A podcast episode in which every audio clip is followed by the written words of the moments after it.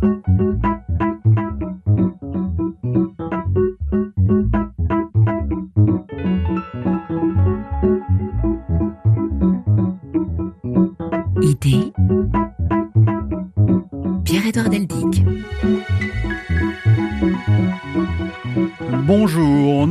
De François Mauriac dans ce nouveau numéro de notre magazine. François Mauriac, né en 1865, mort en 1970, est un peu oublié aujourd'hui et pourtant ses romans ont eu un grand succès dans les années 20 et 30, notamment doit-on en rappeler quelques titres? Le baiser au lépreux, Génitrix, Thérèse d'Esquerou, Le nœud de vipère ou Un adolescent d'autrefois. Autant de romans qui parlent de pharisianisme, de l'hypocrisie d'un milieu bourgeois catholique, de familles bien pensantes. Des romans dont les personnages sont en proie au doute, font face au mal, luttent contre le péché, sont en quête de justice, de réparation, voire de rédemption. Mais comme le souligne notre invité Jean-Luc Barret, ce qui reste de Mauriac, c'est le bloc-notes, ce recueil d'articles de quelques 3000 pages qui constitue un monument du journalisme politique mais aussi de la littérature, car le journaliste Mauriac rédigeait ses chroniques comme l'écrivain. Et là, comme dans d'autres articles et livres, il a été le pourfendeur de la colonisation, condamné la torture en Algérie et donc euh, un défenseur, un partisan de la décolonisation. Ce bloc-notes qui couvre la période qui va de 1952 à 1970, va être au cœur de cette émission, et notamment ces articles nombreux consacrés à Charles de Gaulle que Mauriac vénérait véritablement 50 ans après la disparition du fondateur de la Ve République. On notera d'ailleurs que De Gaulle et Mauriac sont morts la même année, 1970, donc à quelques semaines d'intervalle. Voici un nouveau numéro d'Idées, un magazine que vous pouvez écouter en balado-diffusion quand vous le souhaitez, en la téléchargeant sur notre site ou sur votre plateforme de recherche préférée. Vous pouvez, vous devez même vous y abonner.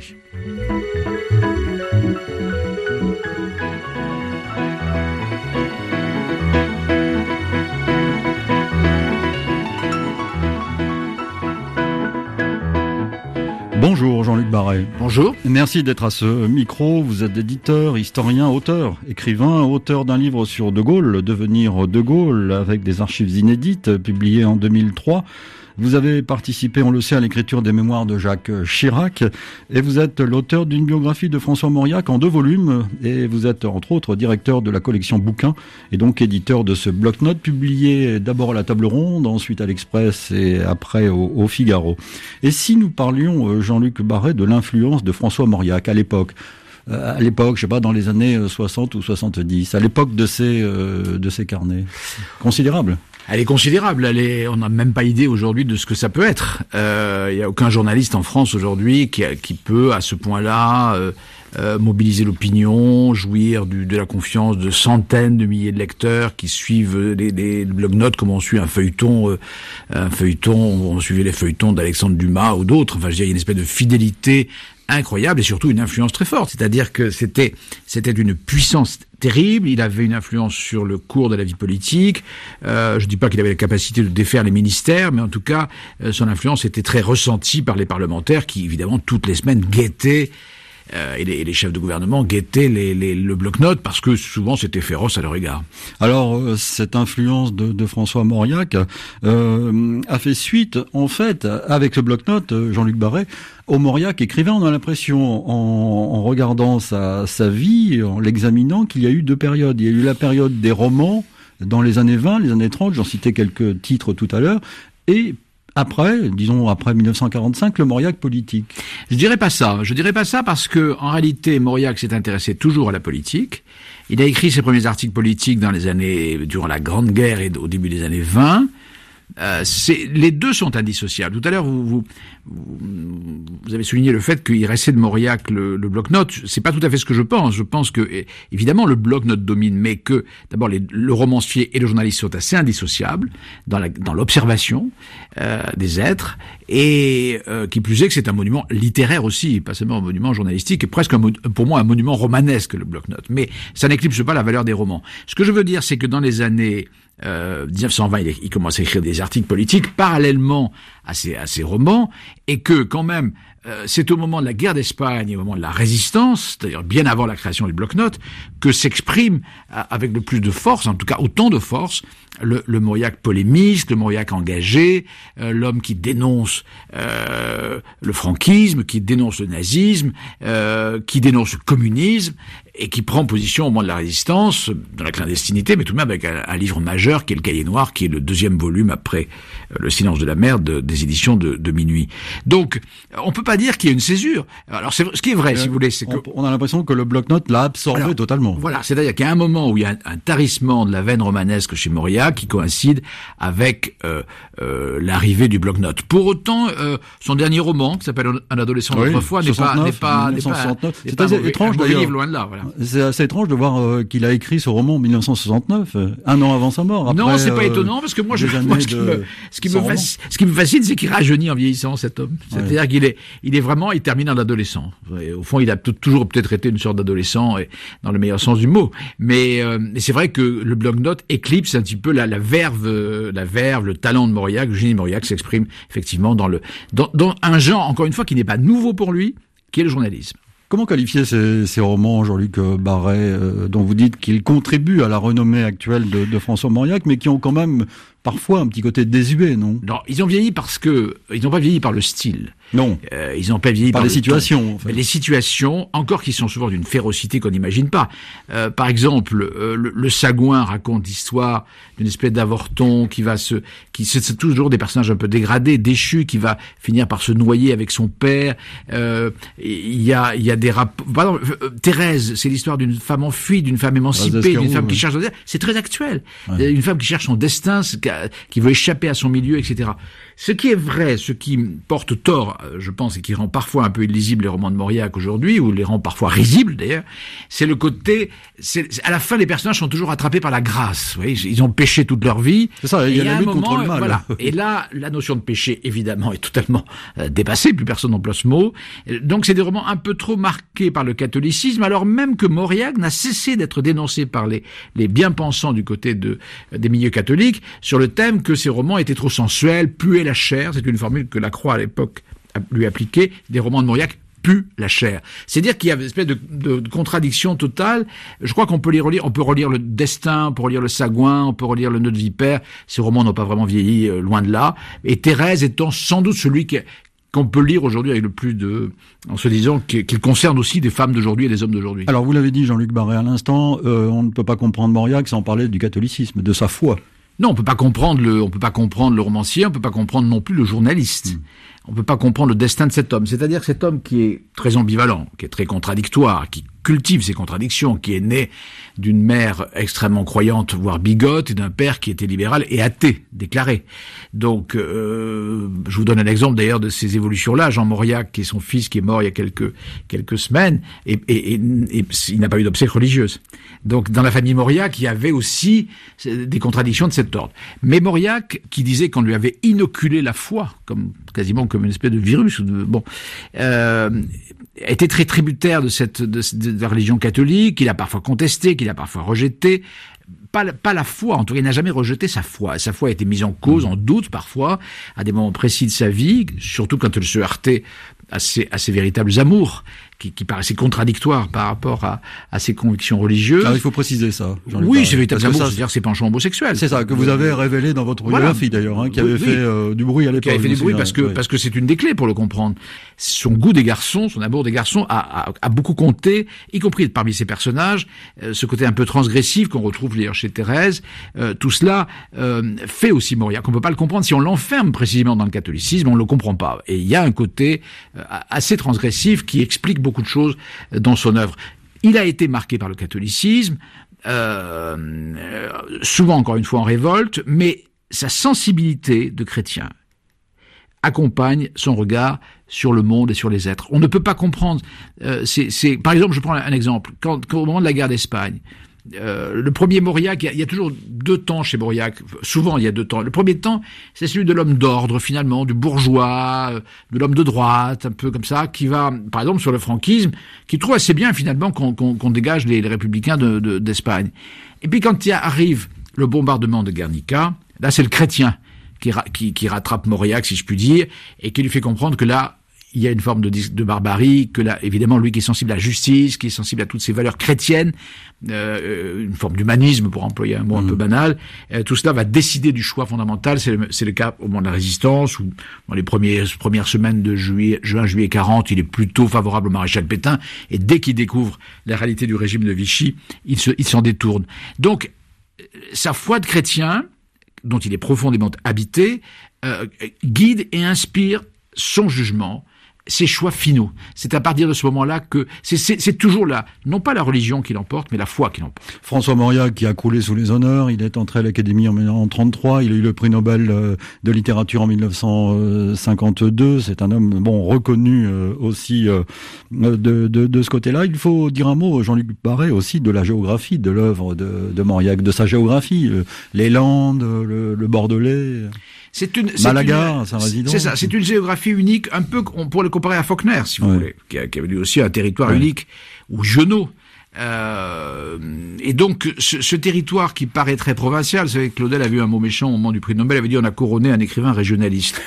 et euh, parce qu'il n'avait pas eu lui le Nobel. C'est assez faux, parce que en réalité, à partir de ce territoire, qui sont les Landes, la forêt des Landes surtout, euh, Bordeaux, la ville de Bordeaux, et Malagar, ce, ce lieu, ce lieu une sorte de cette terrasse est presque un promontoire euh, à partir duquel il disait qu'il domine une vallée et à partir duquel il disait mais je peux voir je comprends le monde tout le monde à partir de là. Terrasse très présente enfin maison très, présente dans les blocs notes d'ailleurs hein. il y revient c'est un havre de paix hein, absolument c'est un havre de méditation. C'est souvent d'ailleurs en revenant de la messe dans la petite église de Verdelais qu'il écrivait ses blocs notes donc il est, il est dans un territoire qui est son territoire romanesque, parce qu'au fond, lui, il a, il a tiré tous ses personnages de son enfance, de son milieu. Mm. Il les a tous connus, tous vus, y compris d'ailleurs Thérèse Esquerou. Il avait vu une Thérèse Esquerou lors d'un procès à Bordeaux, une femme qui avait tenté d'empoisonner son mari. Donc, tout cela, il a, il, ce vivier-là, euh, vient de cette société, de cet univers, et ces paysages qui n'ont pas cessé de l'inspirer. faut dire que les landes, euh, les pins, les incendies, tout cela, c'est évidemment, c'est les odeurs, les odeurs, tout cela suffit à nourrir l'œuvre d'un écrivain. Et mais c'est aussi là, d'une certaine manière, qu'est né le journaliste. Euh, journaliste, il est né. Il, y a une formule que j'aime beaucoup de Moria qui dit :« Je suis né enfant espion. J'étais un enfant espion. » Ça veut dire quoi? Ça veut dire que toute son enfance, il guettait ce qui se passait dans la vie des adultes. Il écoutait les conversations, blotti dans, sous les jupes de sa mère. Et il y avait un esprit curieux. Il y avait déjà en lui déjà un romancier finalement qui essayait de comprendre euh, les choses, d'élucider certains mystères, et, de, et de décrypter un petit peu le secret des êtres. Et donc cet enfant espion, au fond, euh, c'est le journaliste aussi. Il est resté, je disais adolescent, il est resté aussi l'homme curieux, l'homme qui essaie de comprendre et, et qui porte un jugement, qui est son jugement évidemment sur les. Donc Bordeaux, c'est très important parce que c'est le rejet de la bourgeoisie. Et donc il y a chez Mauriac, Mauriac est un bourgeois qui rejette la bourgeoisie, on pourrait dire, une certaine bourgeoisie en tout cas. Euh, c'est une province qu'il va quitter sans cesser d'y revenir, mais qu'il va tout de même quitter pour monter à Paris. Et puis c'est le propriétaire. Il y a, il y a chez Mauriac aussi Malagar. C'est le côté. L'homme de droite, c'est un peu le propriétaire de Malagar. Alors Jean-Luc Barré, il faut absolument parler du style de François Mauriac. Écoutez par exemple ce qu'il disait en 1968 en répondant aux questions de l'écrivain homme de théâtre et de radio, d'ailleurs Roger Vrigny, sur France Culture, à l'occasion de la sortie du tome de son bloc-notes qui couvre la période 1961-1964. Au fond, cela vient beaucoup d'une certaine idée que j'ai toujours eue de ce que moi je pouvais donner. Si vous voulez, j'ai toujours eu le sentiment d'un monde restreint qui m'est très particulier, ce petit monde d'autrefois, dont j'étais le peintre et dont j'avais à rendre compte. Évidemment, je ne suis pas un inventeur de formes. Vous savez, il y aurait beaucoup de choses à dire sur ce sujet, par exemple, en 1910, je connaissais Cocteau à Paris. C'était moi qui lui parlais de Rimbaud. J'ai connu Rimbaud avant lui. D'ailleurs, je suis son aîné de plusieurs années. Mais, enfin, aussi loin que dans mes souvenirs, j'ai aimé Rimbaud, j'ai aimé Baudelaire, j'ai aimé Verlaine, j'ai aimé enfin la poésie moderne. Je n'ai jamais été à ce point de vue-là. Un retardataire. Un retardataire. Mais j'ai toujours eu la connaissance de ce que j'avais à dire Et de la façon que vous aviez de le dire. Dire et qu'il fallait m'y tenir. Ensuite, j'ai toujours eu mon style. Je ne suis pas un grand écrivain, mais je suis un écrivain. C'est-à-dire un homme qui a une certaine expression qui n'est qu'à lui et qui ne peut servir qu'à lui. Je ne dis pas que c'est bon, mais je trouve qu'il y a un style mauriac, comme il y a un style. Et il y a un monde mauriacien également. comme il y a un style Colette, on peut ne pas l'aimer, on peut le trouver mauvais, ça c'est une autre question. Je veux dire que j'ai mon cru, si vous voulez. Eh bien, je me tiens à mon cru. Alors Jean-Luc Barret, comment qualifier le cru Mauriac? C'est un... D'abord, je pense que c'est un grand écrivain, je pense que c'est un très grand styliste, c'est une musique, c'est un, c'est un style extrêmement musical. Vous savez, il aimait Mozart, il, a, il vénérait Mozart, et je pense que c'est un style très mozartien. C'est-à-dire que c'est un fait, c'est un style assez mordant, c'est un style poétique, mordant, vif, souple et, en même temps parfois un peu tortueux comme ça, mais le styliste reprend toujours au dernier moment. Euh, et ceci n'a pas cessé avec, c'est très frappant dans le bloc-notes, où il était peut-être un peu embarrassé encore parfois dans le roman, euh, précisément par certains thèmes qu'il devait absolument traiter. Et là, on trouve qu'il y a une espèce de légèreté quasi aérienne, une espèce de mélodie, une mélodie euh, euh dans le dans le style qui est en même temps un style, je disais, mordant, caustique, cruel, il y a le sens des formules, c'est un style griffu parfois, qui griffe vraiment des personnages. C'est ce que vous écrivez dans la préface, hein, qu'il n'hésitait pas par exemple à s'en prendre au physique des, des de Mais ceux il, il, était enfin, implacable. il était quelquefois, oui c'est ça, implacable. Il était implacable, c'est-à-dire, d'abord il avait compris une chose, il y a, c'est il y a pas très que, charitable. Hein. Il y, a, y a que notre époque qui croit avoir absolument tout inventé, que euh, qui, a, qui a trouvé le moyen de nous, de nous expliquer qu'il fallait pas s'en prendre au physique des gens. C'est quand même une, une absurdité totale quand on fait des, quand on écrit des livres qui sont des portraits déjà. Vous faites un portrait, vous ne prenez, vous, vous attaquez pas au physique. Alors évidemment, il s'attaquait au physique. Pourquoi il s'attaquait au physique? Quand il, il décrit le physique de Georges Bidault, un nom qui dit plus grand chose maintenant, mais enfin qui a été un des personnages clés de, quand même de, à la fois de la résistance et de la Quatrième République.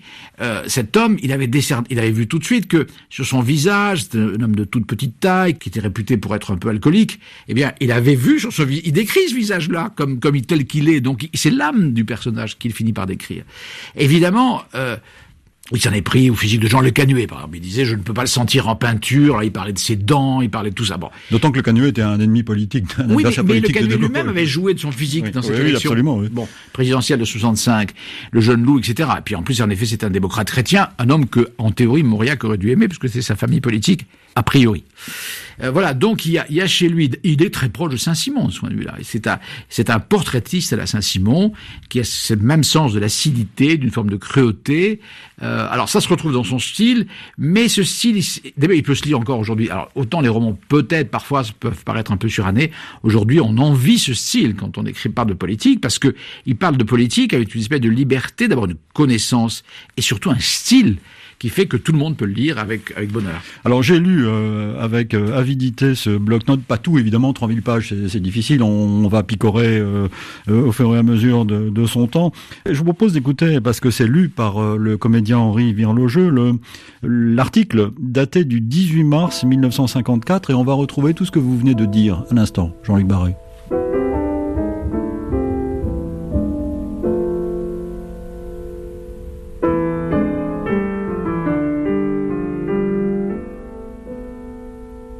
Jeudi 18 mars 1954.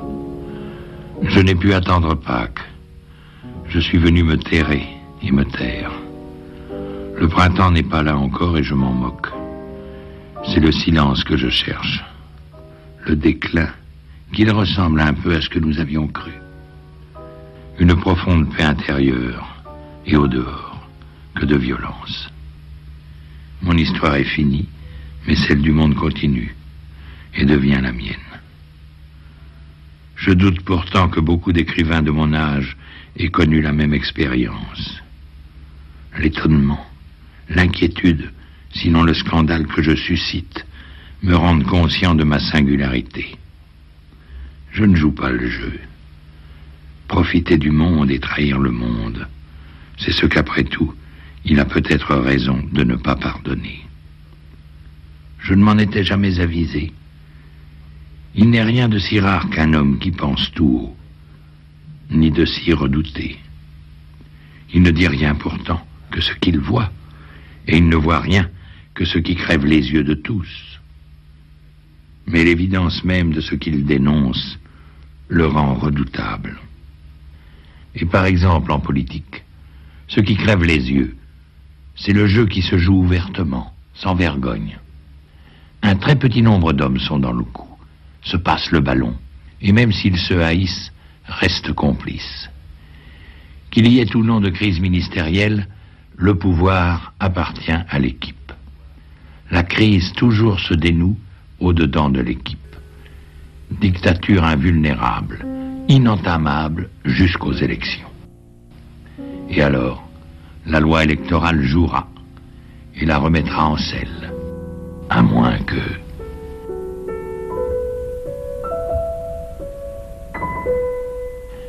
à moins que, avec les, points de suspension, vous écoutiez à l'instant euh, ce, texte avec. il y a euh, tellement de choses dans, ce texte quand, quand il dit il pense tout haut. C'est ça aussi le bloc-notes et, et, dire ce qui crève les yeux. C'est-à-dire que c'est l'homme, c'est le, le démystificateur. C'est l'homme aussi qui dit la, la vérité telle qu'il la ressent, telle qu'il la voit, là où personne n'ose le dire. Là, on est dans le contexte de la guerre d'Indochine. Hein, oui, bien sûr. Non, mais il aurait pu dire la même chose pour, pour d'autres, la guerre du Maroc, pour ce qu'il dira d'ailleurs, ou la guerre d'Algérie.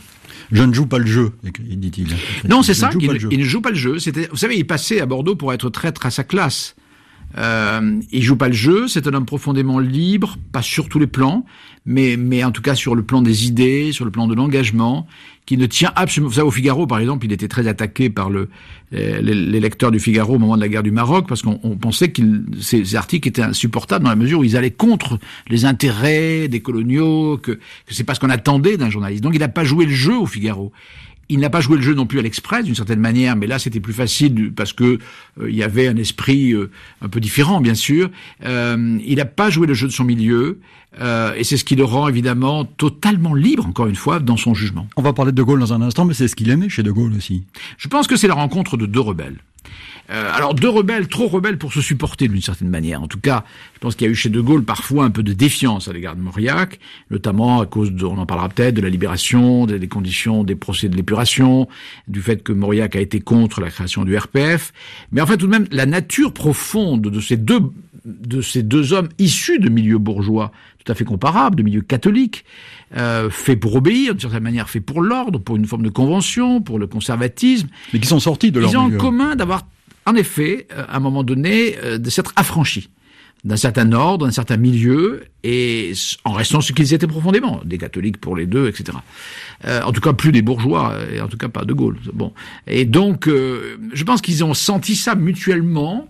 En tout cas, Mauriac l'a compris, l'a senti, même si pour lui, Mauriac, c'est d'abord l'homme de la France. c'est pas forcément le rebelle, mais enfin, en tout cas, cette part de rébellion les rassemble beaucoup. Et l'effet se ressemblait beaucoup. Alors il y a cette euh, admiration pour De Gaulle dont on va parler dans un instant, mais il faut dire un mot, et là je m'adresse à l'éditeur euh, Jean-Luc Barret, de cette aventure des, des blocs-notes, euh, ces textes donc qui ont eu une vie longue, ces blocs-notes vont des années 50 aux années, au début des années 70, fin des années 60, publiés dans différents supports, comme on dit aujourd'hui. Oui, mais on parlait de voilà, on parlait de, de, de l'homme qui joue pas le jeu. Quand il publie le bloc-notes en 52, il le publie où? Dans, une, revue, de la table ronde. Mais dans une revue de droite, vraiment. Mais pas de droite, d'extrême droite. droite oui. Euh, c'est-à-dire vraiment, c'est là, c'est le, le, berceau des hussards. Oui. À quoi écrivent Déron, euh, Michel Déron qui est resté totalement maurassien, Jacques Laurent qui se cachait pas de ses idées également maurassiennes, Antoine Blondin, bon, c'est pas beaucoup de politique, mais enfin tout de même qui était dans ce dans ce camp-là. Et Roland Ledenbach, qui était le patron de la table ronde, qui était ouvertement, qui avait des problèmes à la libération, enfin qui était ouvertement un homme d'extrême droite. Donc, euh, mais qu'est-ce qui l'amuse là? Euh, Ce sont tous des jeunes gens, c'est tous des jeunes écrivains, plein de talent, euh, qui le respectent un peu comme le grand aîné, etc., qui le consultent. Ils s'amusent dans, dans les soirées avec les hussards, mais ils sont politiquement tellement opposés, notamment sur la question coloniale, que fatalement, à un moment donné, Mauriac s'en va.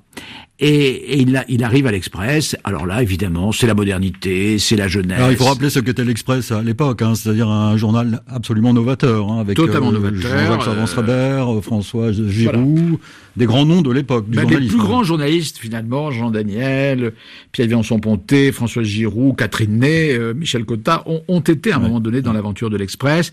En 54, quand naît l'Express, l'Express, euh, Servan Schreiber, qui est très stratège et très malin, euh, réussit à attirer un certain nombre de grands écrivains, Malraux, Camus d'ailleurs, hein, qui, qui écriront dans ces... Mais, mais celui, celui vraiment qui va être, qui, va être un peu l'étendard de l'Express pendant cette période-là et qui réussit à convaincre de, de, de rejoindre l'équipe, c'est François Mauriac. Mauriac très attiré par la jeunesse là aussi du Servan Schreiber, un certain charme, une certaine, il est sensible à cela incontestablement, mais surtout la, la, modernité encore une fois de ce journal, le fait qu'on peut y exprimer très librement, ça le change un peu des douairières du Figaro, vous voyez ce que je veux dire. Bon, et donc là, il est, il est comblé, euh, il, il, étincelle quoi. Il est, il n'a jamais été aussi libre, et puis surtout. Surtout, il est en accord politiquement avec Servan Schreiber et l'Express sur la défense de Pierre Mendès France non pas sur De Gaulle, puisque De Gaulle, ça sera l'origine de la rupture, mais Pierre Mendès France, de, de Moria qui cherche depuis toujours, si je puis dire. Alors Mendès France, c'est l'Indochine, c'est aussi le Maroc, hein, c'est aussi une certaine manière de... Alors c'est surtout, non, c'est surtout là, c'est surtout l'Indochine, oui. parce que le Maroc, bon, euh, il aura déjà quitté le pouvoir quand la question se posera, mais c'est surtout, c'est surtout là la question d'Indochinois, c'est le règlement de l'affaire coloniale, on peut dire, parce qu'il y a aussi la Tunisie, et, et, et Moria qui cherche depuis toujours, euh, qui pense que le pouvoir doit être incarné, qui cherche l'homme providentiel. Faut dire qu'il a connu une période dans une période de sa vie où le pouvoir n'était pas très incarné, puisque sous la troisième, c'était plutôt des gouvernements éphémères, sous la quatrième on n'en parle pas, et donc euh, euh, il a confiance, il pense que Mendès peut être peut être cet homme-là, ce chef de gouvernement qui enfin aura une autorité, qui décidera, qui incarnera la nation, etc. Bon, euh, bon, ça tout ça va durer quelques quelques mois à peine, mais c'est un grand moment de la vie de, de la vie de Mauriac, et et puis bien sûr il quittera l'Express en 1962 au moment de l'affaire algérienne, quand l'Express prendra des positions à son goût euh, excessivement euh, antigaullistes. Alors, ce qui est intéressant, ce que l'on voit très bien dans ces blocs-notes, euh, Jean-Luc Barré, c'est qu'il discute via euh, les blocs-notes avec son patron, enfin avec, avec Jean-Jacques Jardin-Trevert. Il exprime ses désaccords avec lui. Oui, oui, bien sûr. Euh, Servan Schreiber un peu naïvement, lui qui n'était pas très naïf, mais un peu naïvement, j'avais vu ça dans la correspondance que j'avais, dont j'avais, euh, à laquelle j'avais eu accès pour ma biographie. Euh, Servan Schreiber avait tendance à lui dire, bon, vous vous pouvez pas écrire ça, peut-être que cette phrase vous pourriez l'enlever. Euh, bon, et tout ça n'a pas marché du tout d'ailleurs, parce que Mauriac faisait absolument ce qu'il voulait. Euh, donc une, for- une forme de tutelle. Euh, ce qui est vrai, c'est qu'il n'a donc encore une fois qu'il n'a pas pu exercer. Mais ce qui est vrai, c'est qu'un désaccord s'installe autour de De Gaulle. On peut dire qu'en 58, ils sont d'accord. De Gaulle d'abord n'est pas pas là, n'est pas revenu. Le retour au pouvoir de De Gaulle, Servan Schreiber est dans la salle euh, avec Mauriac le fameux jour où De Gaulle dit c'est pas à 67 ans que je vais commencer une carrière de, dicta- de dictateur, donc c'est vraiment au moment de l'arrivée au pouvoir. Mauriac est pas tout à fait convaincu, enfin très vite il rejoint ses fondamentaux, si je puis dire, et son, son adhésion à De Gaulle, à la personne de De Gaulle, et là euh, s'installe au sein de l'Express évidemment euh, une sorte de guerre de tranchées entre ce qu'il y a de gaullistes essentiellement Mauriac, et ce qu'il y a d'antigauliste, c'est-à-dire tout le reste. Et surtout Servan Schreiber. Et donc, euh, progressivement, il va lui tenir tête, il va lui résister, il continuera à décrire ce qu'il a envie d'écrire, ceci étant, dans l'Express, mais ça devient totalement incompatible. Et alors, la fameuse photo que vous avez sur le, sur le, sur le deuxième Alors, sur, de- oui, sur la, la- la couverture du deuxième volume, qui va de 63 à 70, on voit De Gaulle euh, disant je ne sais quoi, mais et Mauriac hilar devant lui. Enfin, était un peu aussi... euh, Alors, ils se sont pas souvent vus finalement. Ça peut paraître paradoxal, on en parlera peut-être, mais là, c'est très important cette photo parce que c'est le jour précisément de la rupture. La rupture avec l'Express. Euh, nous sommes à Langon, ça se passe à Langon. De Gaulle fait une visite de, ce département et il sait qu'à un moment donné, il va croiser Mauriac, donc il va le croiser à Langon. Enfin, tout ça est organisé, bien sûr. Mais c'est le jour même que Jean Mauriac, son fils, qui était journaliste à l'AFP, euh, fait passer un communiqué disant que son père quitte l'Express. Et donc, évidemment, De Gaulle comprenait pas très bien ce que Mauriac faisait à l'Express, entre nous soit dit. Et donc, il y a un moment, le moment où, effectivement, cette, cette rencontre scelle leur rapprochement, puisque c'est c'est donc à ce moment-là, et c'est pour ça qu'ils rient tous les deux sans doute, ils sont heureux de se retrouver, puisqu'à ce moment-là, de Mauriac est défait du, c'est défait de l'Express. Alors, François Mauriac et, et l'Algérie, il faut s'y attarder un instant. Euh, Jean-Luc Barré, euh, l'Algérie et De Gaulle, écoutez euh, ce qu'il disait euh, euh, toujours à la même époque, au milieu des années 60, cette fois à la télévision. Le journaliste, euh, je crois qu'il s'agissait de Christian Bernadac, lui demandait alors s'il avait toujours cru à l'indépendance, à l'autodétermination de l'Algérie. Ah, pas du tout, pas du tout. Euh, euh, enfin, l'autodétermination, oui, mais l'indépendance, l'indépendance totale, non. Je crois que, les Français ont mis beaucoup de temps à l'admettre et à y croire. Tellement, évidemment, l'Algérie faisait dans notre esprit partie du territoire national, tellement nous avons tous été victimes de, au fond, de, de, de, de ce mensonge initial, n'est-ce pas, qui, qui, qui, nous avait fait apprendre en classe que l'Algérie c'était la France. Eh bien non, ce n'était pas la France. Et vous avez donc suivi à ce moment-là, pas à pas, la, la, politique du général de Gaulle? Vous n'avez jamais été éloigné de... J'ai suivi pas à pas la, la, la, politique du général de Gaulle, mais on voit très bien, à travers ce bloc-notes, à quel point j'étais dans le doute et dans l'angoisse. Et euh, j'en ai été étonné moi-même à quel point euh, j'ai cru un moment pendant, pendant la guerre d'Algérie que, que l'on allait au pire. Oui, vous donnez l'impression dans certaines pages oui. euh, que le général de Gaulle faisait en fait une politique seule. Oui, et, et sinon combattue, du moins freinée de l'intérieur. Et à ce moment-là, je dois dire que, j'ai, enfin, je, l'avais un peu oublié, mais en relisant, en corrigeant les épreuves de ce livre, je, vois que j'étais passé tout de même par des périodes de doute. Il faut dire que, jamais De Gaulle n'a été plus menacé. Il était entouré d'assassins. On se demande comment ils l'ont pas assassiné. Enfin, quand on, voit le sort de Kennedy, quand on veut tuer coûte que coûte quelqu'un qui est tout le temps exposé, c'est incroyable, enfin c'est providentiel euh, qu'il ait échappé. En plus, il avait contre lui les grands chefs de l'armée, lesquels grands chefs de l'armée avaient autour d'eux tout de même une foule, une foule énorme en Algérie et tout de même l'Ouest. Alors Jean-Luc Barret, il y a au moins deux, deux choses intéressantes dans, dans, ces propos. Il y a d'abord l'Algérie qui a quand même été la, la, une des grandes affaires de, euh, dénoncées par François Mauriac, notamment la torture. Et moi, oui. j'ai sous les yeux, par exemple, un texte de, du bloc-notes du 14 janvier 1955, où là, il euh, dénonce ce qu'on appelait, euh, ce qu'il appelait la question. Oui, euh, effectivement, sur, sur le lit d'Henri Alleg, sur la disparition de Maurice Audin, Qu'avez-vous oui. fait de Maurice Audin? C'est quand même une question mmh. qui est posée à ce moment-là par Mauriac. Euh, Mauriac alerte sur la question de la torture. Là, on retrouve le chrétien dont je vous parlais tout à l'heure. Il y a une très grande cohérence chez Mauriac. La cohérence, elle est du côté du chrétien. Euh, évidemment, c'est insupportable.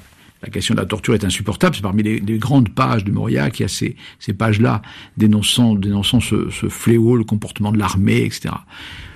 À partir de là, d'ailleurs, il est, il est évidemment contre l'attitude de l'armée, contre l'obstination de l'armée, contre euh, la volonté de l'armée finalement de peser sur le pouvoir politique. Euh, il a connu, au fond, au fond il, sur la guerre d'Indochine, les choses étaient très différentes, et sur la guerre du Maroc aussi. Là, avec la guerre d'Algérie, on est au cœur d'une violence euh, qui évidemment fait que Mauriac prend des positions euh, qui indisposent beaucoup et l'armée, je vous parlais tout à l'heure de, de, cette réflexion d'un militaire, euh, et tous les pouvoirs coloniaux. Il a contre lui, au fond, à ce moment-là, euh, une grande partie de la droite française. Alors il reconnaît ses hésitations aussi sur l'Algérie, hein, sur l'évolution de l'Algérie. Oui, il faut dire qu'en 1962 et les accords de Vian. C'était pas facile à suivre. Je pense que De Gaulle lui-même, entre 58 et 62, n'a pas une, une, une, direction extrêmement précise, ou en tout cas s'il l'a, il la masque bien.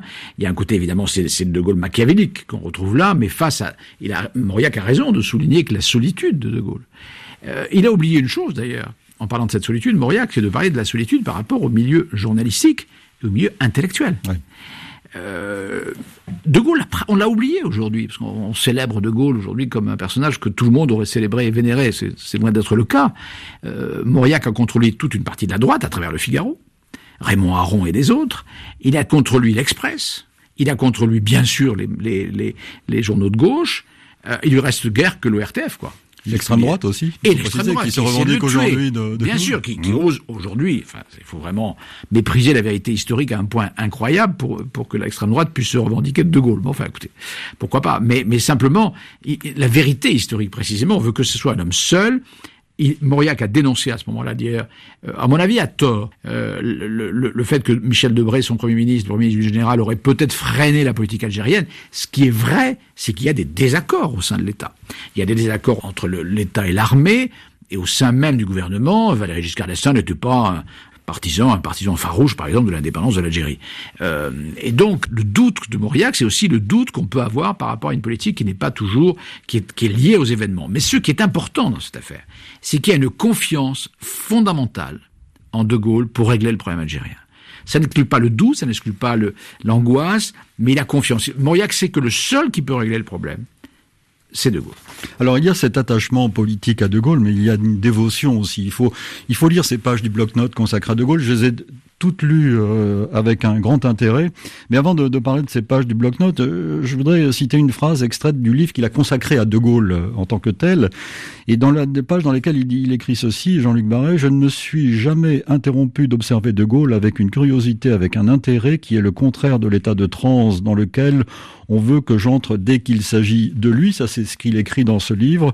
Mais par ailleurs, par exemple, en 1966, euh, voici ce que je lis dans, un, dans le bloc, hein, le bloc-notes du 29 août 1966. Je dois convenir qu'il me plaît parce qu'il déplaît le plus à d'autres. C'est ce qu'il me plaît, c'est sa solitude. Je le regardais hier à la télévision à Orly, s'avançant vers l'avion, il marchait seul, tranquille, massif, massif au sens du Mont Blanc, et loin derrière, les ministres suivaient, tenant leur distance. On ne saurait, plus que ne l'a fait ce général de brigade à titre temporaire, imposer son idée de la souveraineté de l'État incarné en sa personne au peuple et au personnel politique qui, depuis 1871, on avait en Europe le plus horreur.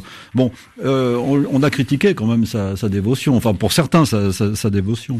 Oui, enfin écoutez, moi je, cette dévotion, elle est d'abord euh, celle qu'on peut avoir aujourd'hui. Regardez où nous en sommes par rapport au général de Gaulle qui aujourd'hui dit qu'il n'est pas gaulliste Bon, ou en tout cas qui aujourd'hui dit qu'il n'admire pas le général de Gaulle. Alors on peut considérer tout de même que Mauriac a été précurseur plutôt que dévot. Euh, il, a, il, a, vu, lui, ce que d'autres à l'époque, tant d'autres n'ont pas voulu voir, hein, euh, euh en De Gaulle. Ils n'ont pas été nombreux, encore une fois, à, à considérer. Et, et, surtout, il y avait chez Mauriac l'idée que, étant un des rares à soutenir De Gaulle dans le milieu intellectuel, effectivement, ça renforçait sa nécessité peut-être une, forme de, une forme de, dévotion. Mais euh, c'est pas la réalité de la relation De Gaulle-Mauriac. C'est pas du tout ça. Euh, Mauriac a été beaucoup plus courageux que beaucoup, d'ailleurs, parfois dans la critique du général De Gaulle, pas dans cette période mais dans la période qui a précédé, combien d'intellectuels, même euh, même de gauche, et surtout de gauche, auraient eu le, ont eu le courage en 44 de dénoncer ce qui aurait été leur devoir, euh, les, les, les, procès de l'épuration tels qu'ils se sont passés, avec cette forme d'iniquité euh, qui voulait qu'on juge, qu'on fusille les, les, des intellectuels. À, peine avaient-ils été condamnés, à peine leur procès s'était-il terminé, même terminé dans des conditions évidemment euh, euh, totalement précipitées. ça aurait été le rôle de l'intellectuel de gauche. Il se trouve que c'est un François Mauriac qui était plutôt de droite, encore une fois, qui était taxé à droite, qui a eu ce courage là face à De Gaulle face aux communistes et surtout face au général de Gaulle, puisqu'il va quand même demander la grâce de Brasilia, qu'il ne l'obtient pas. Donc on peut pas dire que les choses soient faciles. De Gaulle en, 52-53 va dénoncer aussi le, fait, c'est notre débat bien sûr, mais va prendre ses distances à l'égard du RPF. Donc on peut pas dire qu'il y a eu chez De Gaulle, euh, vis-à-vis de De Gaulle, une dévotion. Il y a eu simplement la prise de conscience de l'immensité de ce personnage. Euh, de la grandeur de ce personnage. Et je parlais tout à l'heure du côté romanesque, du regard romanesque de Mauriac. Il voit un héros de roman, finalement, un héros cornélien, un personnage hors norme. Même, c'est pas arrivé si souvent et que je sache, ça n'est pas arrivé depuis, depuis la mort du général. Donc euh, voilà, on est, on est donc, il est dans un moment d'exception où il voit un personnage qui l'inspire. Euh, alors, de Gaulle, son De Gaulle n'est pas son meilleur livre, en tout le soit dit, mais évidemment, il a été très attaqué notamment par l'extrême droite. le monde et par le monde. Et par le monde et l'extrême droite. Rappelez-vous le livre de Jacques Laurent, ouais, Mauriac sur De Gaulle. et par exemple en 68, il est bien seul à défendre De Gaulle. Alors il le défend tout en ayant. Il, défend notamment l'État, l'héritage, et il dit l'État a vacillé. Euh, heureusement, euh, la Ve République a tenu le coup. C'est ça. Il le défend. Alors là, c'est peut-être le moment où il est précisément, lui qu'on accuse d'être dévot, où il est peut-être plus pompidolien que gaulien il défend bien sûr De Gaulle, la question se pose pas, mais tout de même, d'abord, il comprend pas très bien pourquoi euh, le général écarte Georges Pompidou, euh, et il y a une, une, relation assez personnelle, assez forte d'ailleurs, entre Georges Pompidou, via Claude Mauriac, euh, avec, avec François Mauriac. Mais, enfin, bien sûr, il le soutient, et d'ailleurs, il est à la manifestation euh, des Champs-Élysées, il est en tête de la manifestation avec Malraux, avec Debray, avec tout... Mais, par exemple, il y a un moment, et quelque chose se passe dans la manifestation gaulliste du 30 mai c'est qu'à un certain moment, Mauriac entend un cri qui est le suivant, Cohn-Bendit à Dachau. Hmm. Et là, Vous retrouvez ça dans le bloc-notes. Mmh. Il dénonce cela. Il ne supporte pas cela. Autrement dit, cette vieille droite, un peu antisémite, un peu conservatrice, il l'aime tellement peu que fatalement, à un moment ou un autre, il va y avoir un cri qui va faire en sorte que Mauriac va se révolter, se rebeller. Donc, euh, y il y a des limites à cette dévotion, à l'évidence, mais enfin, euh, évidemment, il est gaulliste parce qu'il admire cet homme et, que cet homme-là aura été finalement la chance de la France à ses yeux. Alors, il s'interroge aussi sur la suite, euh, sur l'après-gaullisme, euh, notamment dans un papier de 67, dans lequel il écrit, Jean-Luc Barré, c'est après De Gaulle qu'on reconnaîtra ses vrais fidèles. Et il a un mot qui est resté célèbre sur Giscard d'Estaing, ce qui intéresse Giscard, c'est Destin. Et ce qui intéresse Destin, c'est Giscard, qui avait prononcé son fameux oui mais. On peut dire qu'il est visionnaire là aussi, n'est-ce pas? Parce qu'il dit, au fond, après De Gaulle, plus personne n'incarnera le destin de la France. Euh, et je crois qu'il s'est pas beaucoup trompé. Euh, et en tout cas, il a vu des destins individuels. Il a vu des carrières. Et il pressentait cela. Il dit qu'après De Gaulle, il y aura que des gens finalement qui s'occuperont d'eux-mêmes, quoi, de leur destin, de leur nom, euh, de leur avenir. Euh, ce De Gaulle qu'on a tellement critiqué pour soi-disant avoir exercé le pouvoir de manière autocratique, c'est un homme quand même qui n'a pas cessé de remettre en cause son pouvoir à travers les élections. Et le jour où il perd une élection, qui s'en va. Et après, ce sera tout très différent. On inventera la cohabitation, on invitera quantité de choses de manière à retarder ce temps du départ. Donc, il a bien senti que l'après De Gaulle serait loin, évidemment, très loin de l'exigence qui était celle de, de du, général, et, ça traduit chez lui bien que assez pompidolien, mais ça traduit chez lui une forme de euh, d'inquiétude ou de résignation, parce qu'après tout, je pense que dans l'idée de, de Mauriac, euh, De Gaulle est une parenthèse fabuleuse, mais que la tradition républicaine, la tradition républicaine, la tradition politique veut qu'on continue, comme il le dit dans un, un de ces blocs-notes à, à, casser les assiettes. Alors ce bloc-notes, il faut rappeler cette phrase célèbre aussi, c'est l'affrontement, c'est ce qu'il avait écrit au début de ce mm. bloc-notes, c'est l'affrontement de l'individuel et de l'universel, c'est-à-dire que dans son bloc-notes, il ne parle pas évidemment que de politique, il parle beaucoup de littérature aussi. Oui, euh, la, la, formule est très importante, c'est l'affrontement de l'individuel et de l'universel, c'est-à-dire qu'il y a euh, son moi profond, sa, sa, vie intérieure, sa vie spirituelle, euh, mais aussi sa vie mondaine, et aussi le fait que c'est un homme dans le siècle, c'est un homme qui, par exemple, s'intéresse beaucoup à la peinture, il va aux expositions, aux grandes expositions, il va au cinéma, il va au théâtre, euh, il vit très intensément, ce qu'il a d'ailleurs toujours fait. Euh, L'universel, évidemment, c'est ce qui le dépasse, mais c'est les grands événements du monde, c'est euh, la réflexion qu'il peut avoir sur l'avenir de l'humanité. Euh, tout cela est étroitement imbriqué. Mais effectivement, le blog-note est une sorte de, de journal intime aussi, enfin, qui, ne va pas aussi loin qu'il pourrait aller, évidemment sur sur le plan affectif, mais mais tout de même, il y a il y a, il y a chez lui euh, cet homme aussi un peu déboussolé par l'époque. On le sent euh, effectivement vers la fin. on le sent euh, aller à Malaga dans son refuge et, et disant, ben, je comprends pas très bien. Enfin, il le dit pas aussi clairement que ça, ben, mais on sent ce doute, ces, ces interrogations, cette fatigue, c'est la vieillesse aussi qui. qui oui, mais surtout l'inquiétude de voir par exemple la nature se dégrader. Oui, allez, il écrit en 1969, au moment de la, des, des, des, expéditions Apollo, notamment d'Apollo 11, l'homme sur la Lune, il ne sert à rien, il ne sert de rien à l'homme de gagner la Lune s'il vient à perdre la Terre. Voilà. Et c'est un peu le sentiment que lui avait, paysan de Guyenne, euh, en traversant voiture, euh, allant à Paris, il prenait toujours sa, voiture, il avait un chauffeur, mais un chauffeur du Figaro au passage, euh, c'est-à-dire le prestige d'ailleurs de Mauriac à ce moment-là. Euh, il voyait les paysages se dégrader, il trouvait par exemple les rossignols ne chantaient plus de la même manière, et puis les, insectes, tout ce qui servait finalement à, à désinfecter euh, la, terre, etc. Tout ça, tout ça, les pesticides, tout ça l'inquiétait beaucoup. Il est, de ce point de vue-là, il est assez, là aussi, il a perçu que certaines choses pouvaient arriver, que certaines dégradations pouvaient survenir, et, et, et il s'en est beaucoup inquiété. Je crois qu'il est resté jusqu'à la fin un homme, euh, un homme curieux, soucieux de comprendre. La vieillesse, oui, mais ce qu'il a prémuni contre la vieillesse, c'est peut-être le goût de la jeunesse. Le ouais. de, de, la jeunesse en général. Une jeunesse d'esprit et une curiosité inlassable euh, pour l'actualité et le monde. Oui, c'est ça qui est, aussi. C'est un grand euh, théâtre, c'est un spectacle, et c'est le romancier encore une fois qui est à l'œuvre dans la vision qu'il a. Alors le romancier qui s'accompagne aussi d'un homme qui a un flair politique absolument extraordinaire. Euh, euh, c'est sans doute le fait qu'il ne il joue pas le jeu qui le rend très, très lucide.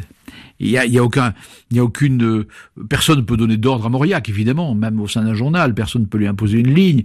Personne ne peut lui, imposer sa vision. C'est pas un homme en plus compromis avec le, monde politique, donc il dépend de rien, d'aucun parti, d'aucune famille politique. Et donc, euh, la seule chose qui guide Mauriac, c'est son flair c'est son flair de presque de chasseur, j'allais dire, ou d'homme de, la terre, là aussi, qui sent les choses, et, et, il a un flair tellement aiguisé en politique que on peut dire de Mauriac, c'est un homme, et ils sont pas très nombreux dans le monde intellectuel de cette époque, à ne s'être jamais trompé. Hmm. Sur des questions essentielles, bien sûr. Il s'est euh. pas trompé sur la résistance, il s'est pas trompé sur la guerre d'Espagne, il s'est pas trompé sur les, guerres coloniales. Mauriac qui écrivait Je pense et j'écris pour agir. Ça aussi, c'est important. C'est l'action toujours, qui n'est jamais loin. Oui, alors une action qui est évidemment celle d'un homme qui, qui, ne bouge pas beaucoup de son, de son fauteuil, mais l'écriture est une forme d'action pour lui. Euh, parce que l'écriture, euh, d'abord, l'importance qu'il accorde au journalisme, c'est-à-dire qu'il ne fait pas partie de ces intellectuels qui, euh, qui font des piges. Euh, chaque, chaque article est une partie de son œuvre pour lui. Et il s'y consacre autant qu'il se consacre à un livre. Donc c'est très soigné, très, enfin, très travaillé. C'est très, en tout cas, bien sûr travaillé, mais c'est presque stupide de dire que c'est travaillé. Mais, mais c'est, c'est évidemment écrit avec le même soin. Le même degré d'exigence. Le même degré d'exigence que n'importe quel autre texte. Parce qu'il sait que euh, tout cela va être lu très largement et que tout cela aura une influence et pèsera sur le cours des choses. Et, et c'est ça qui fait de Mauriac un écrivain exceptionnel, puisque c'est le dernier à avoir eu, comme on le disait au début de l'entretien, cette influence-là. Donc il agit tout en étant un homme, encore une fois, plutôt sédentaire, qui n'aime pas les voyages, qui n'a jamais été un reporter, par exemple, tout en faisant du journalisme, ça m'a fait un reportage. Bon, euh, Jean-Jacques Servan-Schreiber voulait l'envoyer au moment de la conférence de Genève euh, sur la, la guerre d'Indochine, voulait l'envoyer à Genève pour faire un reportage, mais ça paraissait invraisemblable pour moi. Il n'y a pas besoin d'aller à Genève pour comprendre ce qui se passait. Donc, euh, il n'est pas physiquement engagé, encore qu'il l'était pendant la résistance, par son courage, mais de là où il est, de là où il est, de, de, de, de, son stylo, de sa plume, de son bureau, de sa page blanche. Évidemment, il est un homme d'action au sens qu'il est un homme qui pèse sur le cours des choses. Pourquoi avez-vous, et ce sera ma dernière question, Jean-Luc Barret, voulu rééditer ces blocs-notes, euh, qui est un geste éditorial courageux par les temps qui courent, je trouve? Oh, Écoutez, d'abord le, d'abord le livre se vend bien, bonne nouvelle, euh, puisque vous parlez de, de, de, de raison éditoriale, vous vouliez dire raison aussi commerciale. Oui. Euh, l'injustice, d'abord, c'était l'anomalie pour moi, c'était que ce bloc-notes est devenu introuvable. Il n'y avait plus d'édition euh, accessible, même l'édition de poche euh, euh, chez un de nos concurrents était épuisée, manifestement n'allait pas être édité.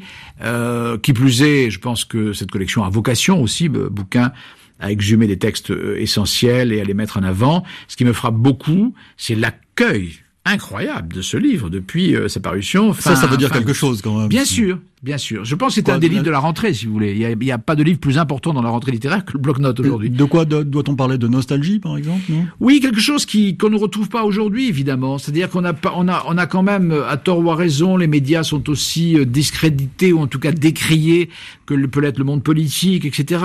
La confiance, on n'a plus confiance en grand monde aujourd'hui. Finalement, une voix, il y a peu de voix qui nous parlent aussi bien que peut nous parler François Mauriac d'un monde apparemment révolu, mais c'est le même parce qu'au fond, c'est c'est les mêmes sujets c'est les mêmes pouvoirs, c'est les mêmes réflexes, c'est les mêmes, c'est les mêmes doutes dans l'opinion, etc. Et, et, donc, je pense que Mauriac, c'est la dernière grande voix fraternelle, finalement, exigeante et fraternelle dans laquelle aujourd'hui on peut se, se, reconnaître, sans compter que c'est effectivement une œuvre de littérature, que c'est très drôle à lire, c'est très vivant, très impertinent. Merci Jean-Luc Barret. Vous avez donc édité le bloc-notes de François Mauriac chez Robert Laffont dans la prestigieuse collection bouquins, de volumes de 1952 à 1970. Merci à vous. Idée, un magazine réalisé évidemment par Vanessa Rovensky. Vous pouvez vous y abonner et le télécharger sur notre site www.rfi.fr. Par exemple, nous vous donnons rendez-vous samedi prochain pour une semaine d'actualité, dimanche pour de nouvelles idées. Dans un instant, un point sur l'actualité du monde sur RFI.